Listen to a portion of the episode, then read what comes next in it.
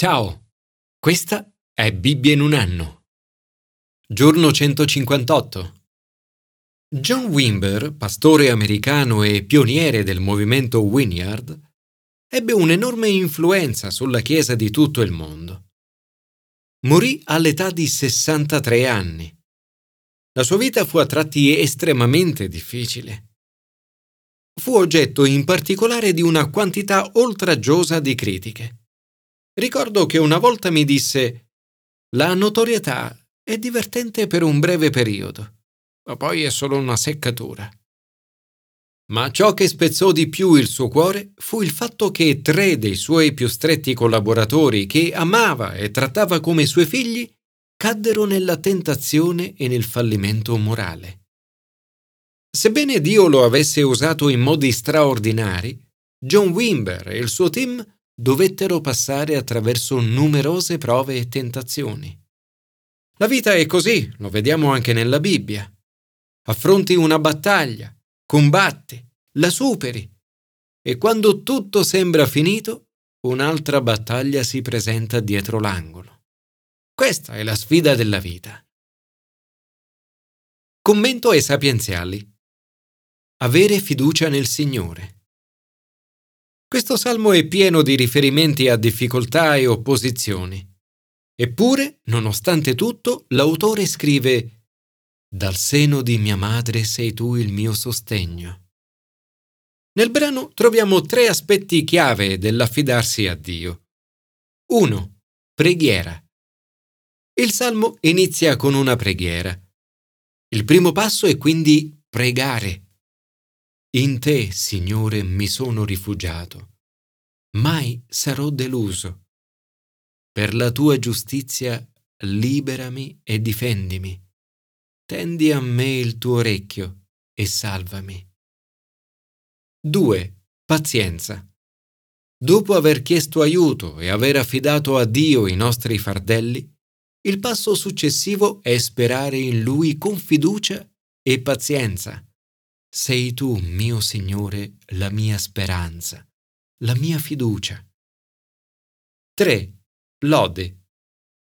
Il terzo passo è lodare Dio prima, durante e dopo le battaglie che affrontiamo. Il salmista scrive Della tua lode è piena la mia bocca, tutto il giorno canto il tuo splendore. Signore, Grazie perché nel guardare al futuro e alle battaglie future possiamo contare su di te. Commento al Nuovo Testamento. Il coraggio che ci è dato dallo stare con Gesù. Essere autenticamente cristiani significa affrontare opposizione e giudizi di ogni tipo. In questo brano i discepoli di Gesù vengono incarcerati e messi sotto processo. L'accusa è di essere cristiani, anche se a quel tempo non erano ancora chiamati così. Nella storia della Chiesa non c'è mai stato un periodo in cui i cristiani da qualche parte nel mondo non siano stati processati per questa accusa. Essere cristiani. Non si discute sul fatto che quell'uomo sia stato veramente guarito. Nei Vangeli è Gesù che compie i miracoli. Nel libro degli Atti sono invece le persone comuni a compiere i miracoli nel nome di Gesù. Quando gli chiedono con quale potere o in quale nome voi avete fatto questo, Pietro, pieno di Spirito Santo, risponde Nel nome di Gesù Cristo il Nazareno, che voi avete crocifisso e che Dio ha risuscitato dai morti. Parole potenti che anche noi oggi possiamo usare nelle nostre preghiere. A coloro che lo stanno giudicando, Pietro rinfaccia coraggiosamente che sono proprio loro i responsabili della morte del Salvatore del mondo. Loro hanno rifiutato di riconoscerlo e lo hanno crocifisso. E dire che solo poco tempo prima Pietro si era dimostrato terrorizzato di fronte ad una serva che lo aveva riconosciuto come seguace di Gesù. Ora, invece, appare completamente cambiato. Proclama pubblicamente che Gesù è il Signore e che è risorto. E lo dice nello stesso luogo in cui Gesù è stato processato e poco distante da dove era stato crocifisso. Dopo aver incontrato Gesù risorto ed essere stato colmato di Spirito Santo, Pietro appare come una persona nuova. Ora conosce pienamente la missione di Gesù Salvatore del mondo e sa che per mezzo dello Spirito Santo Gesù sarebbe stato sempre con lui nella sua missione. Pietro annuncia che in nessun altro c'è salvezza. Non vi è infatti sotto il cielo altro nome dato agli uomini, nel quale è stabilito che noi siamo salvati. Non c'è quindi da sorprendersi che, vedendo la franchezza di Pietro e di Giovanni, e rendendosi conto che erano persone semplici e senza istruzione, rimanevano stupiti e li riconoscevano come quelli che erano stati con Gesù. Pietro e Giovanni non possedevano una grande istruzione, ma sono stati alla scuola di Gesù. Sono i suoi discepoli sono stati formati alla scuola dell'ascolto della parola di Dio e adesso stanno frequentando l'Università dello Spirito Santo. Dio sa usare straordinariamente tutte le persone, indipendentemente dal loro grado di istruzione. Pietro e Giovanni vengono minacciati e viene loro intimato di non parlare in alcun modo di Gesù. Ma con fermezza rispondono noi non possiamo tacere quello che abbiamo visto e ascoltato. Nell'affrontare i loro giudici sono consapevoli del fatto che tutti i presenti avevano visto lo straordinario miracolo di guarigione avvenuto. Quell'uomo di 40 anni era guarito e ora se ne stava in piedi di fronte a loro, testimone vivo della potenza di Gesù.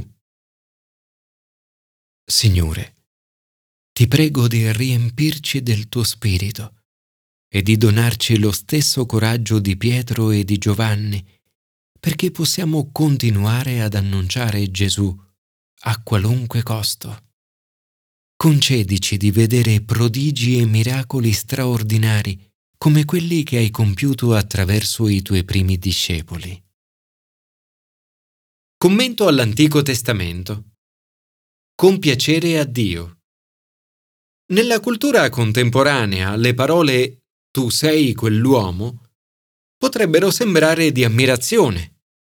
In realtà sono tra le parole più struggenti di tutta la Bibbia. Davide è stato scoperto, è stato tentato ed è caduto nel peccato. L'ha fatto di nascosto e pensava di averla fatta franca.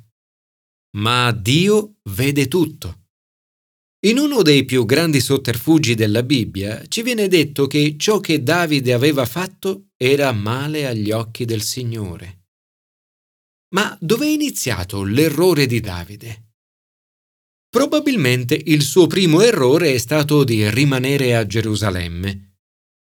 Se fosse andato anche lui in battaglia non sarebbe rimasto a casa a fare poco o nulla. John Wimber era solito dire è difficile stare fermi e fare i bravi. Quando siamo completamente occupati e nel posto giusto, è molto meno probabile cadere in tentazione. Davide cade gradualmente. Prima vede una donna che faceva il bagno. La donna era molto bella d'aspetto. Non c'è ancora peccato, è solo tentazione. Poi predispone un piano le comanda di dormire con lui e così cade nel peccato grave. Anche se per gli standard del tempo questo era poca cosa rispetto a ciò che facevano gli altri re, pianifica un escamotage che non funziona e che si conclude con la morte di Uria. Come spesso accade, il peccato porta ad altro peccato e il cercare di nasconderlo lo rende ancora peggiore. Davide deve essersi sentito completamente distrutto dalle parole di Nathan. Tu sei quell'uomo. Così dice il Signore Dio di Israele. Io ti ho unto, ti ho liberato, ti ho dato e se questo fosse troppo poco, io vi aggiungerei anche altro. Perché dunque hai disprezzato la parola del Signore, facendo ciò che è male ai suoi occhi? Davide non solo ha commesso un errore grave, ma lo ha fatto sapendo cosa stava facendo. Ma incredibilmente Dio perdona a Davide anche questo enorme peccato. Non c'è peccato o mancanza troppo grande che Dio non possa perdonare, né situazione in cui la grazia di Dio non possa arrivare. Non importa cosa hai fatto, Dio può sempre perdonarti. La chiave per ricevere il perdono è ammettere la nostra colpa e pentirsi di ciò che abbiamo fatto.